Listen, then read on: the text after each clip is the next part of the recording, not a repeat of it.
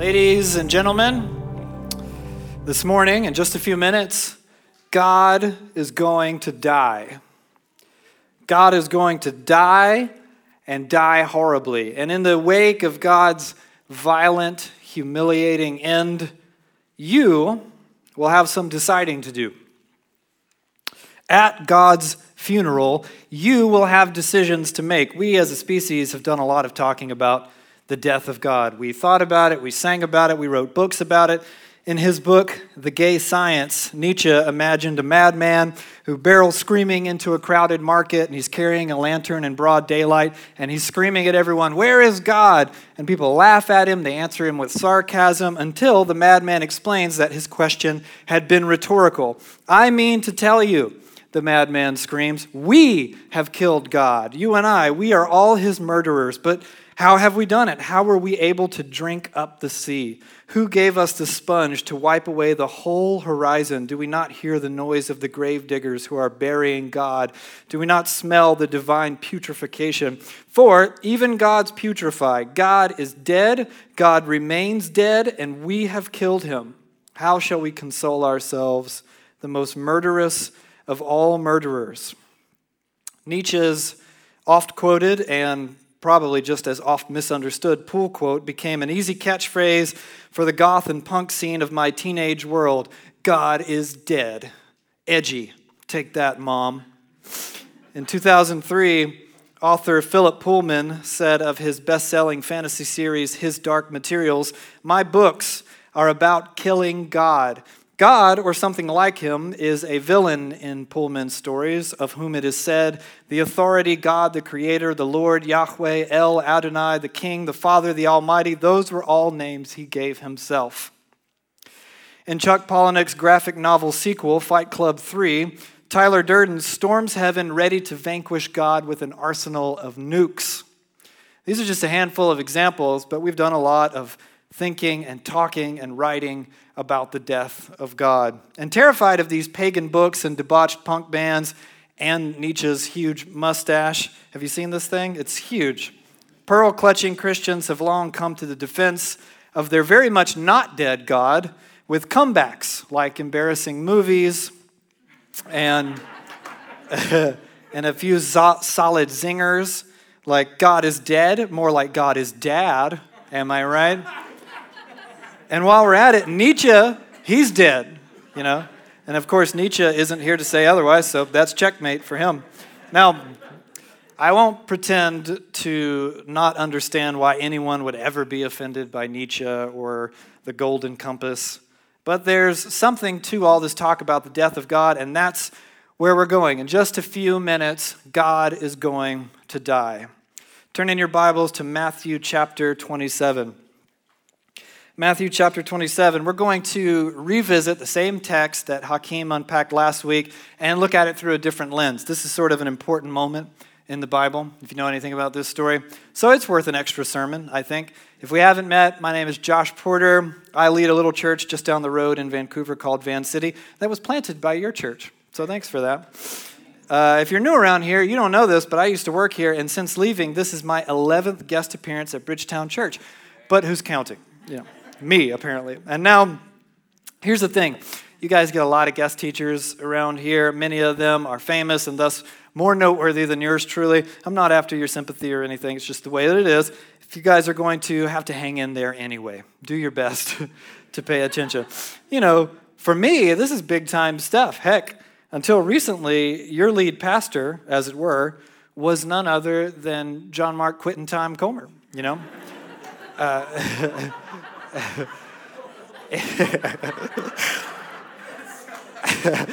I always leave him a present in the podcast. Internationally famous professional Christian, this guy. So this is big-time stuff for me. Usually he has me here to teach like weird passages from the Bible about beheadings and incest or divisive topics like money and sweatshops, which I think is fun. And sometimes the Bridgetown admins forward me the angry emails, which I also think is fun. Now, this is no competition, not much of one anyway, but the thing about teaching the Bible is that it's important that the audience, that's you, remembers what gets said up here. That's retention, what we in the business call retention. As disciples of Jesus, we're supposed to carry out our lives based on what we learn from this book. So we need to learn well, and I don't have to tell you, it is a complicated book. Not only all that, but this is your third week in a row studying the execution of Jesus. My God. So I have something to the tune of 40 minutes or less and counting to teach you about one of the most important doctrines in the entire history of the Christian movement. And right now, I'm using up my time with this whole bit. And I'm sure you can see right through me, my whole attempt at winning everyone over with levity, jokes about John Mark. It's very obvious, I'm sure, the warm-up. But things are about to get really intense, so I'm front-loading the humor. Bethany and Hakeem, they have lots of smarts and good looks and charisma, and I've got dry humor and jokes about Nietzsche's mustache. So we're doing the best we can. Are you guys ready? You ready to get into it? Great, thank you.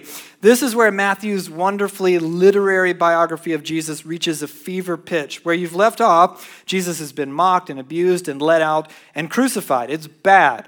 But Matthew spares us the intimate details, the barbarism of the procedure. In fact, in Matthew's gospel, the crucifixion happens off screen, as it were. 1 minute, they're offering Jesus the whole wine gall thing to drink, and then the next line is, when they had crucified him. It's as if Matthew can't bear to write about it, so he gets it over with quickly.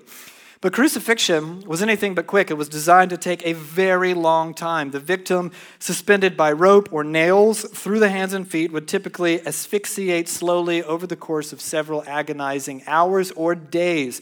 Unable to lift themselves enough to draw breath, the victim would succumb to the comprehensive trauma of suffocation, shock, heart attack, thirst, sepsis, or all of these things working together slowly. Contrary to most artistic depictions, victims of crucifixion were stripped naked to further their humiliation. This was a visual display of their powerlessness against Roman military might. One first-century philosopher, Seneca the Younger, wrote that victims of crucifixion typically suffered a sharpened stick forced upward through their groin, creating this maddening struggle to suspend oneself against the exhaustion and inevitability of being lowered down on the spike, being impaled slowly. Another ancient Roman writer described crucifixion as a most cruel and disgusting punishment. The very mention of the cross should be far removed, not only from a Roman citizen's body, but from his mind, his eyes, his ears. It's a crime to bind a Roman citizen. To scourge him is a wickedness. To put him to death is almost parricide. What shall I say of crucifying him? So guilty an action cannot by any possibility be adequately expressed by any name bad enough for it. In fact, the root word of our English word, excruciating, is literally out of crucifying. This particular method of execution was designed not only to dispose of troublemakers, that was easy enough, but to inflict maximum physical, emotional, and psychological suffering, and to do so in the public square so that any and all observers would be stricken with horror and fear, thus dissuading would-be criminals and quell would-be rebellions against the Roman Empire, so that anyone seeing it as they passed by on the streets would say to themselves, if that's what happens when you mess with Rome, then forget it.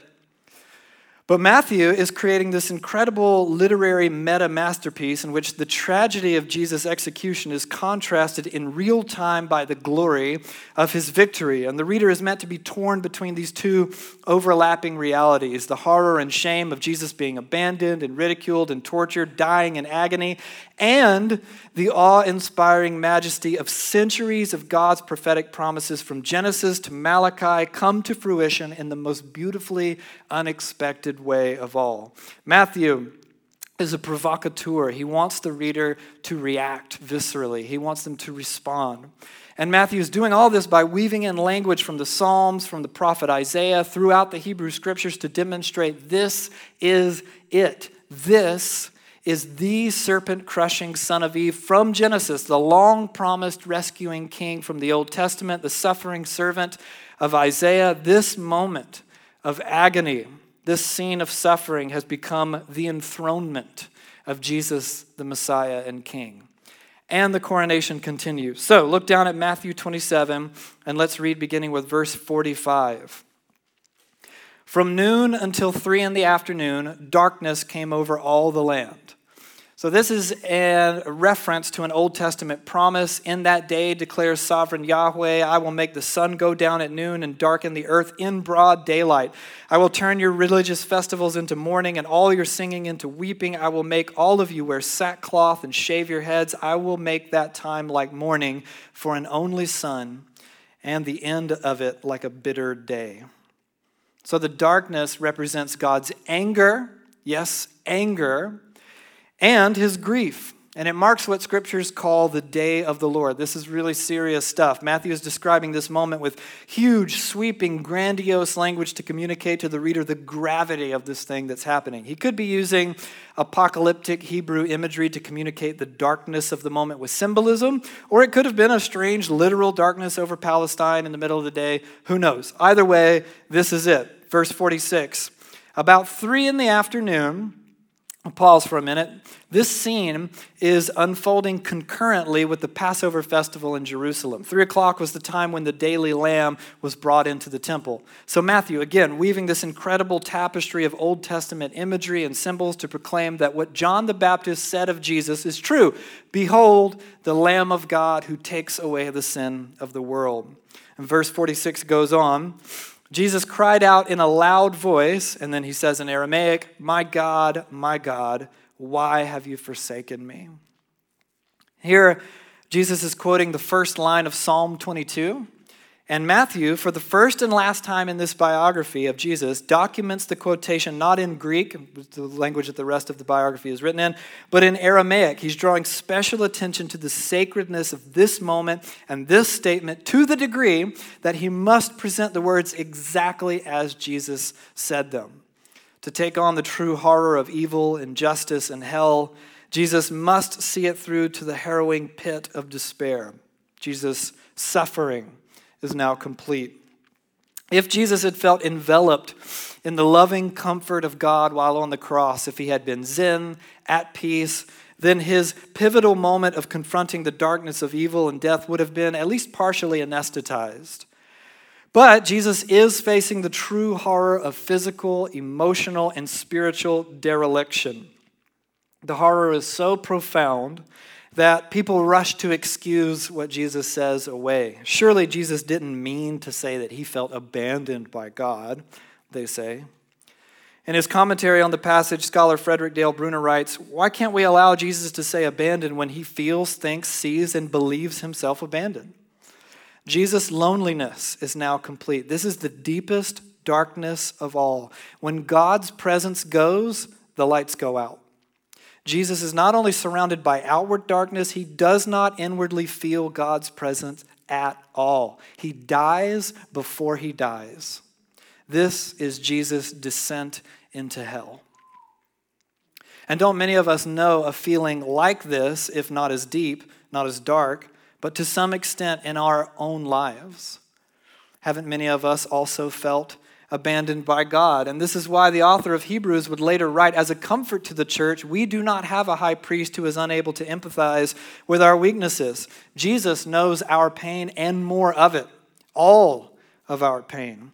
So Bruner adds, Jesus' last words before death teach us the gospel within the gospel. They teach us that, or they tell us that Jesus took on our abandonment, our questions, our feelings of God's betrayal, our most agonizing experiences, and still believed in the God he could feel and was surely tempted to disbelieve. And the story goes on, verse 47. When some of those standing there heard this, they said, he's calling Elijah. Immediately, one of them ran and got a sponge. He filled it with wine vinegar, put it on a staff, and offered it to Jesus to drink. The rest said, now leave him alone. Let's see if Elijah comes to save him. Silly as it sounds, the Aramaic word Eli sounds like Elijah. So Elijah, who in the Old Testament, if you know the story, he doesn't so much as die proper as ride off to heaven in a chariot. It's a whole thing. And then in Jewish folklore, Elijah would ride out of heaven to rescue troubled Israelites. So thinking that Jesus is screaming, Elijah, Elijah, has suddenly seized everyone's attention. But then in verse 50, when Jesus had cried out again in a loud voice, he gave up his spirit. At that moment, the curtain of the temple was torn in two from top to bottom. So in a sudden cataclysmic event, God demonstrates judgment and salvation concurrently. The temple establishment, the religious institution of ancient Israel that conspired to kill Jesus, is condemned in a supernatural act of destruction. The curtain of the temple was an enormous heavy veil that closed off what was called the Holy of Holies. It was a sacred space that was said to house God's unique presence, and it was yet inaccessible to all but one male, and then only once a year on a day called Yom Kippur. It was the whole thing. The high priest wore a rope around his leg so that if he died from the sheer magnitude of his experience in the Holy of Holies, the other guys could pull his corpse out by the rope, which would be a huge drag. I'm sorry. Again, this is a heavy teaching, and I'm searching for jokes, honestly, albeit dark ones. I'm not that sorry because I love that joke. I've told it a lot of times. Now, the point is that the tearing of the curtain was more than just a pronouncement of judgment on the religious establishment. It was the symbolic announcement of salvation for all people. The divide between God and humanity has been torn apart by Jesus' death on the cross. And then things get really weird. Keep reading in verse 51. The earth shook, the rocks split, and the tombs broke open. The bodies of many holy people who had died were raised to life. They came out of the tombs after Jesus' resurrection and went into the holy city and appeared to many people. Now, this is admittedly weird in a book that's already really weird. Some scholars argue that Matthew might be temporarily taking up ancient Jewish literary genre called apocalyptic. An apocalypse is a Greek word that means to uncover or to reveal. In the Bible, an apocalypse is a revelation of a divine perspective. It is, in the language of Dr. Tim Mackie, our friend over at the Bible Project, written in a poetic, imaginative style packed with symbolism and based on biblical design patterns. Now, the reason that some people suspect a sudden apocalyptic flourish here is not because they simply can't believe that dead people came back to life. If you've got a problem with that, then spoiler alert, you're not going to like where this story is going. The reason is that the Bible also paints a picture of Jesus as the first fruits of resurrection, meaning that Jesus is the unique original instance of a dead person doing more than being resuscitated, but passing through death completely and being restored to life in a glorified physical body. The difference is that the people that Jesus raised back to life, they were resuscitated and they died again. The resurrected Jesus will not die again. So it could be the case that Matthew, like Daniel in the Old Testament or John in Revelation, is using this highly stylized symbolic imagery familiar to his Jewish audience to powerfully communicate that this is the moment when death was being undone by Jesus' work on the cross. Either way, the same truth applies. And whether it's symbolic or literal, in the midst of this incredible succession of events, darkness, earthquakes, the curtain torn, we read in verse 54, when the centurion and those with him who were guarding Jesus saw the earthquake and all that had happened, they were terrified and exclaimed, "Surely he was the Son of God." As usual, in the presence of overwhelming doubt and disregard, Jesus manages to find belief in the most unlikely of places. And that's the story. Next in Matthew's gospel comes an event that's legitimacy or lack thereof divides the entire world. But on this, the death of Jesus, the overwhelming majority of scholars and historians, Christian and non-Christian, agree. Jesus of Nazareth was an actual person of history, and he was executed by crucifixion under Pontius Pilate as an enemy of the state. A number of ancient sources outside the New Testament and the early Christian writings mention this, but my absolute favorite is a work of artistic blasphemy. It's called the Alexamenos Graffito. It's a piece of vandalism found scratched in the plaster of a home in Rome as early as the 1st century. And the image mocks an early Christian who's genuflected in worship before a man on a cross with the head of a mule. And the inscription reads, "Alexamenos worships his God." This is likely, we think, the earliest known image of Jesus or of the Christian movement. A parody, a mockery. And I think that this satire should be recognized by the church as an icon to inspire worship. It's hard to imagine an image that could capture the subversive beauty of this story with as much exquisite, sublime excellence. Everything about it makes sense. Worshiping a criminal that was pathetically and humiliatingly brought to absolute ruin by the empire on the accusations of his own people is more than ridiculous. It borders on insane. that a movement grew from ancient Judaism in which monotheists, people who believed in one God and would not even say the name of God aloud, began to worship an executed criminal human as God himself, frustrates the minds of historians unable to close a profound gap in this bizarre story. The early Christians abandoned their worldviews, their ways of life, for an executed criminal with nothing to gain but trouble, persecution, and even death. There was no global movement then. No one was raised up to believe these things in the church. There was no cultural pressure to buy into such a ridiculous oxymoron as a crucified Messiah. Swiss theologian Ulrich Luz writes, as the sent one of God and as the messianic king, Jesus is now for outsiders definitively destroyed.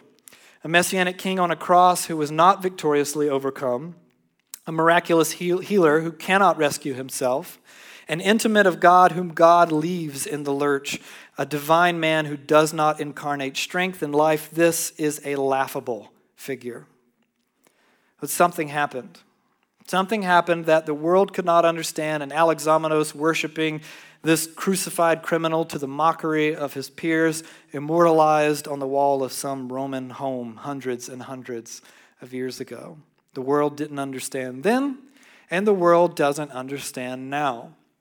It makes perfect sense that this is wonderfully encapsulated in this work of art, albeit small and mean-spirited. It is unintentionally theologically astute. Now, when we church people talk about the cross, we tend to talk about all the fire and brimstone sounding stuff like wrath and judgment and hell.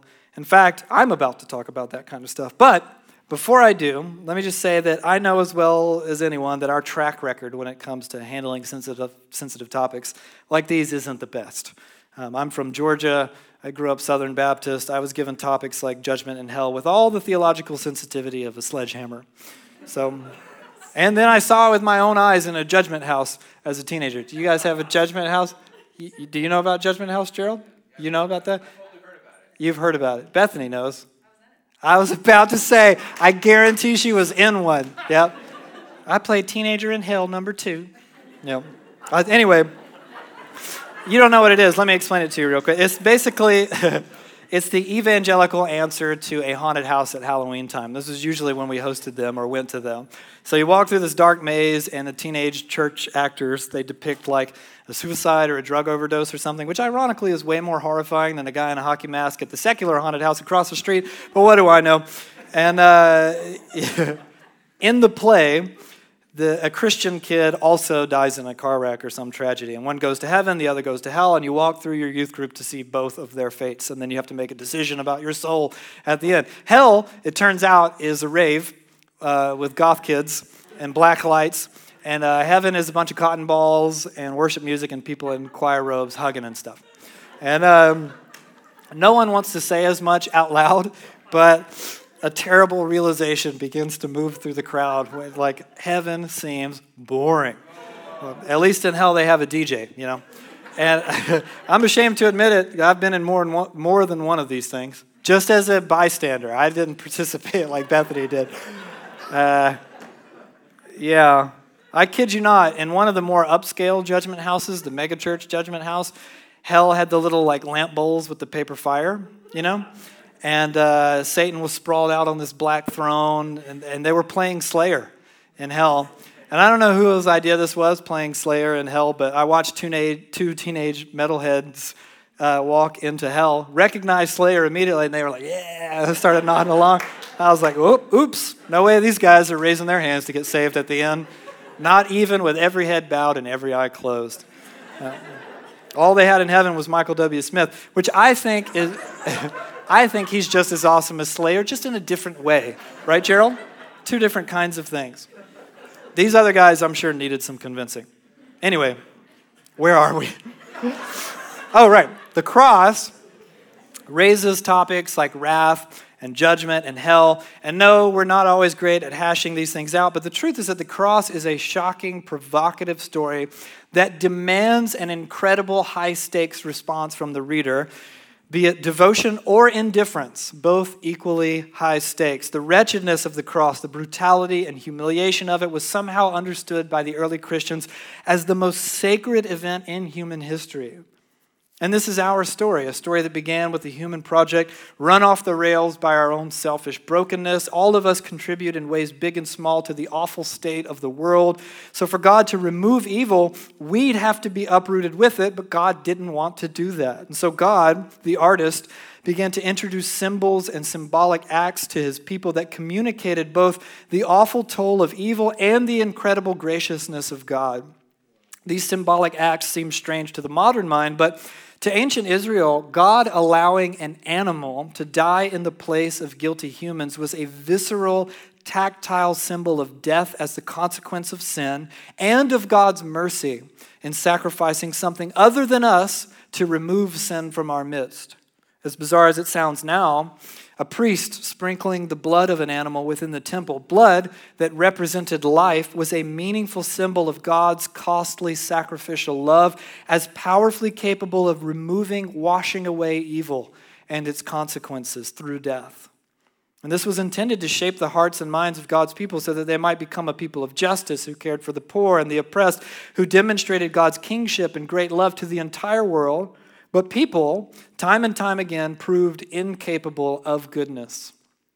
The decomposing human project waited for a promised king, a rescuer, to succeed in Israel's failure and to realize their long-abandoned task of enacting God's gracious kingship over the world. And so God, the artist, lover of profound symbols and powerfully demonstrative imagery, brings his story to a harrowing apex in Jesus, who takes up the mantle of Israel's long-awaited anointed king, but by serving rather than lording over others, and in the words of the prophet Isaiah, to give his life as a ransom for many, the Lamb of God who takes away the sin of the world.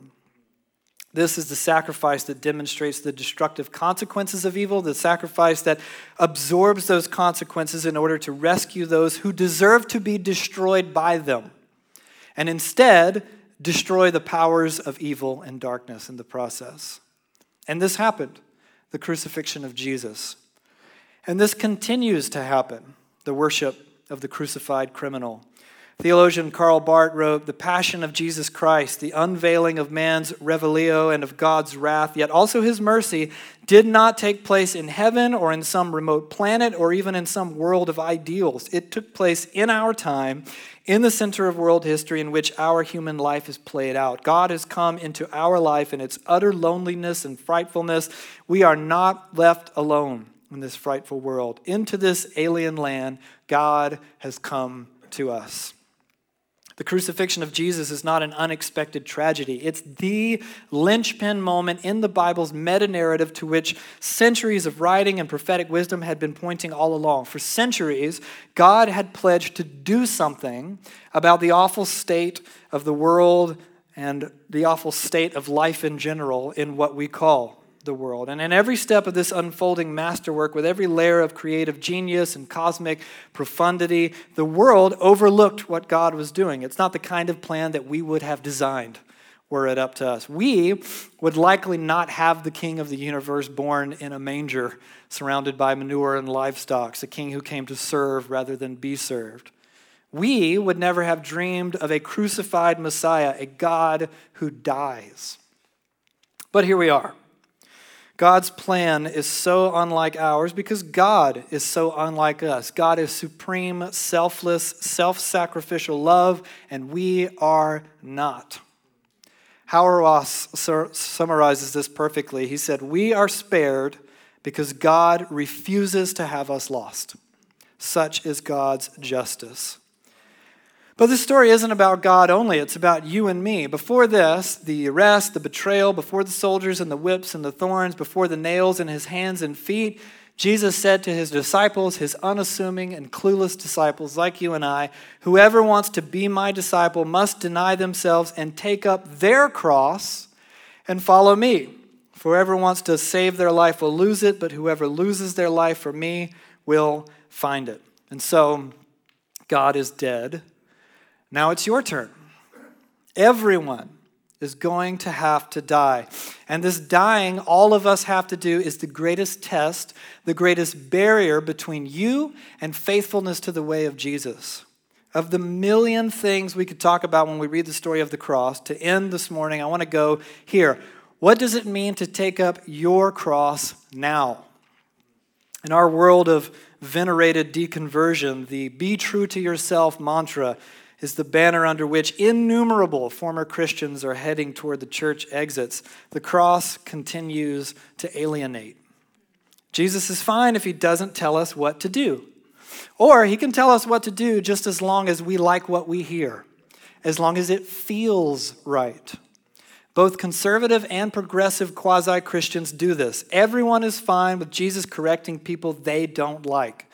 The right is happy to have Jesus lecture the left about gender and sexual identity, but they don't want to hear Jesus talk about porn or divorce or money or the poor and the oppressed. And the left really wants Jesus to give the conservatives a stern talking to when it comes to social justice and racism, but he better keep his sex ethics to himself.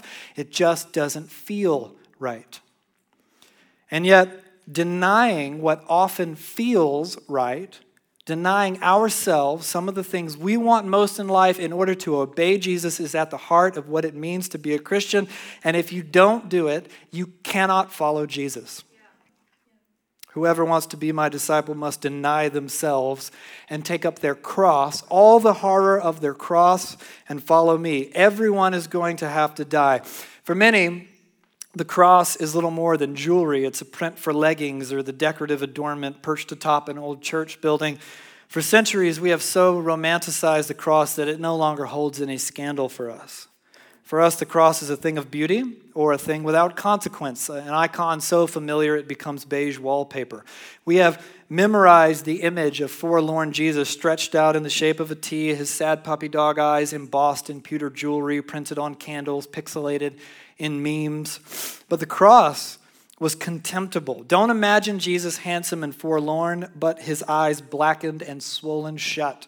Don't imagine Jesus' lean marble body stretched across smooth wood, but his shivering frame split and convulsing, flies gathering in his wet, exposed tissue. Don't imagine Jesus in a satin loincloth, but naked and humiliated, likely soiling himself by all historical records, aware that his mom was being made to watch the whole thing.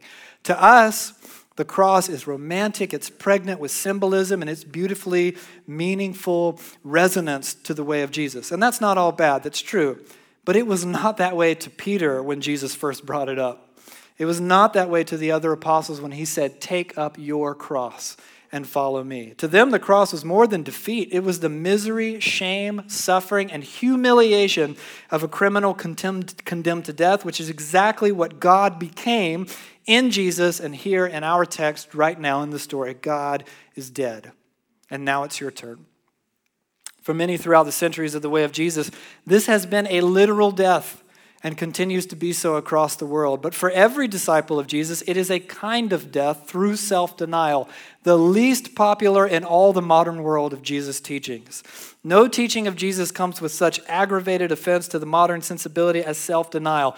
The gospel of our culture is self-fulfillment. The gospel of social media is narcissistic self-celebration. The gospel of entitlement assures us that we deserve comfort and security and entertainment and bells and whistles. If something disrupts said comfort, we have ways of fighting back against it. More screens, more feeds, outlets for outrage and complaint, pills, apps, porn, the pursuit of happiness in the American way. We might deny ourselves in the name of a diet or a career to look good or to make money, but it is very difficult for us to conceive of a happy, fulfilled life that does not include us getting what we want on our terms. We are terrified that if we are denied our dreams or a soapbox on which to speak, if we cannot sleep with the person of our choosing, we are somehow less human. Nearly everything in the post-Christian cultural milieu screams at us that self-denial is oppression and that self-fulfillment is the only way to authentic happiness and truth. And yet, here stands Jesus, then and now. Everyone must deny themselves, take up their cross, and follow me. Everyone is going to have to die. To say yes to Jesus is to say no to innumerable competing options, No to shopping however I want, spending my money however I want, eating however I want. No to hyper-individualism. No to social media image curation. No to me first. No to careerism. No to getting ahead. No to being liked all the time.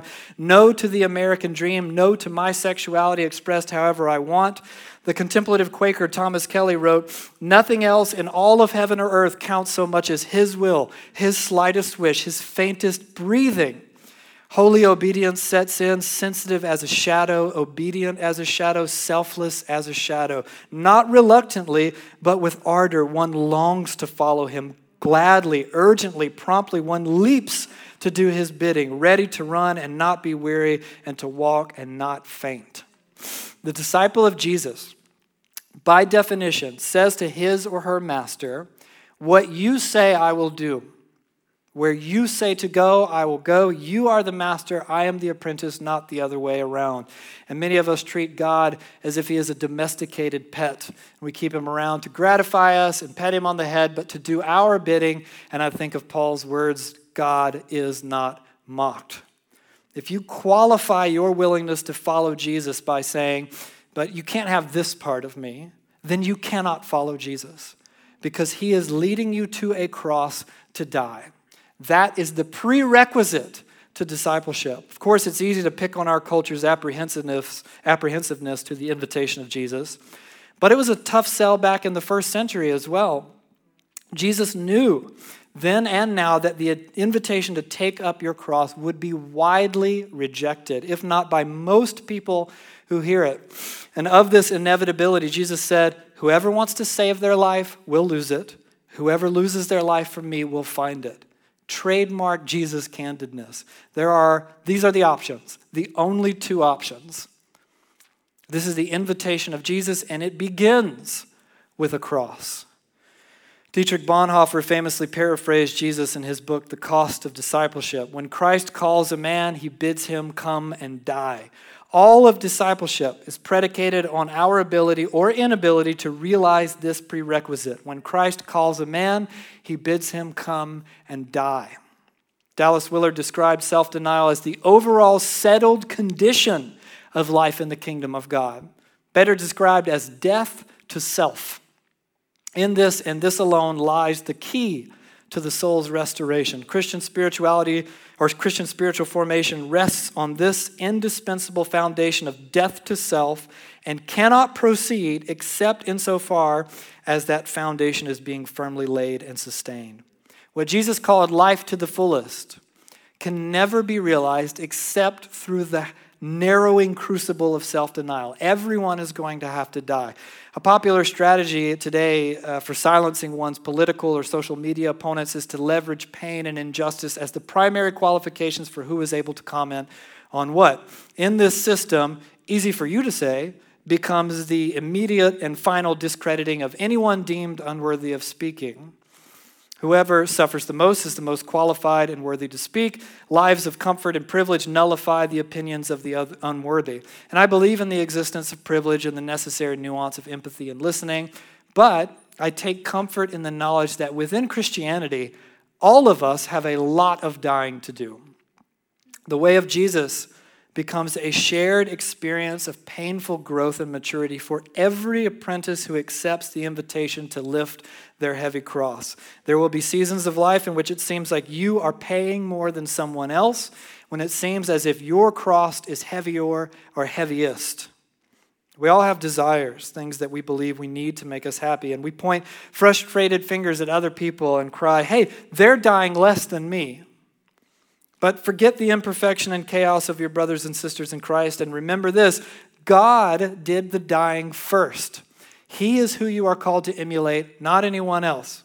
"But you don't understand how much is being asked of me. I'd have to give up a relationship or an identity or a fortune or a dream or a career. Come and die. But I would have to wake up earlier, change my habits, and change my life. Come and die. But how much will God require? I don't want to let God into this part of me. I don't want him to ask this of me." How much will Jesus ask? All of it. All of you. Everything. This is not a self-help seminar. This is not a weekend retreat. To follow Jesus, everything must bow beneath the master. It will be rearranged and edited and transformed, and much of it will simply have to die. How can so high a demand and so grave an ask possibly be good? Because the all-powerful creator God of the universe emptied himself into nothing, was naked and powerless, stripped bare, and laid open unto total desolation and abandonment as the ultimate masterwork of wild, beautiful, self-sacrificial love for you, so that you could inherit his kingdom as beloved sons and daughters of the King. And this incredible, seemingly too good to be true story has endured for more than 2,000 years at the heart of the Jesus movement, precious to those who follow him, all shapes and sizes and colors and stories from all over the world, uniting the broken rabble of humanity in the beauty and imperfection of the church around the power of this incredible rebellion. Jesus died that we might live. Now we will die that we might live for him. He's that good, and we want him that bad.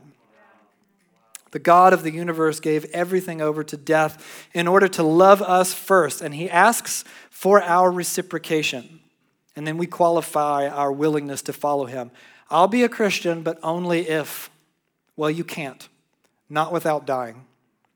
It often seems as if there's a digital ticker tape parade for the courageous individual who denounces faith. They write books, they start podcasts, they publish blogs, they make a lot of money doing it. But bailing out is easy. Anyone can do that. Many people do. They've been doing it for hundreds of years. Faithfulness is difficult, and faithfulness is costly. This is why in all four Gospels, we read the central prerequisite for disciple to Jesus is deny yourself, take up your cross and follow me. In fact, in Luke's gospel, he even adds an extra line, take up your cross and follow me daily. Augustine believed that humans are made in God's image, but that when we allow our desires to become disordered, we suffer as a result. Freud argued that human beings are animals compelled by instinct for pleasure, and that when we repress our desires, we suffer as a result. Not doing what you want to do? Well, that's inauthentic. There are no hashtags for such a thing. The disciple of Jesus embarks on the lifelong work of crucifying the old self, not entertaining or placating or coddling every desire. Instead, we cultivate, nurture, and develop the things of the Spirit. And the things of the flesh, we nail to a stake and leave for dead again and again and again. And on that same stake hangs the mantras of the flesh, be true to yourself, hashtag do what makes you happy, follow your heart, left to rot with the old self. Again and again, day after day, Jesus was crucified to show us how, and now we follow in his example. This is a way of life. We are so like small children before God, our Father. You don't have to be a parent to recognize this familiar picture. A child unwilling to try that new bite of food or open their eyes before an image they worry will frighten them, or to put a foot in the water or to hold a frog or to board a roller coaster, whatever it might be. And the parent beside them assuring, pleading, trust me, the parent who knows the child better than they know themselves. And like children, you and I fret, kneading our knuckles, and unable to imagine that God might actually be after our joy. He wants us to be well-behaved, stoic, spiritual, benevolent, sure, we can believe that. But joy, we are less convinced. Ignatius of Loyola once defined sin as the unwillingness to trust that what God wants is our deepest happiness. I no longer feel fit to carry the weight of my own satisfaction. I do not want to attempt to satiate that profound longing with things that spoil and that spoil me. This wrestling inside me, the warfare in here and out there, all of it hangs on this. Our ability to look into the eyes of God the Father with trust and taking his hand, allow him to lead us into life, hope, future, peace, goodness, joy, and love, even though he will first lead us to a cross.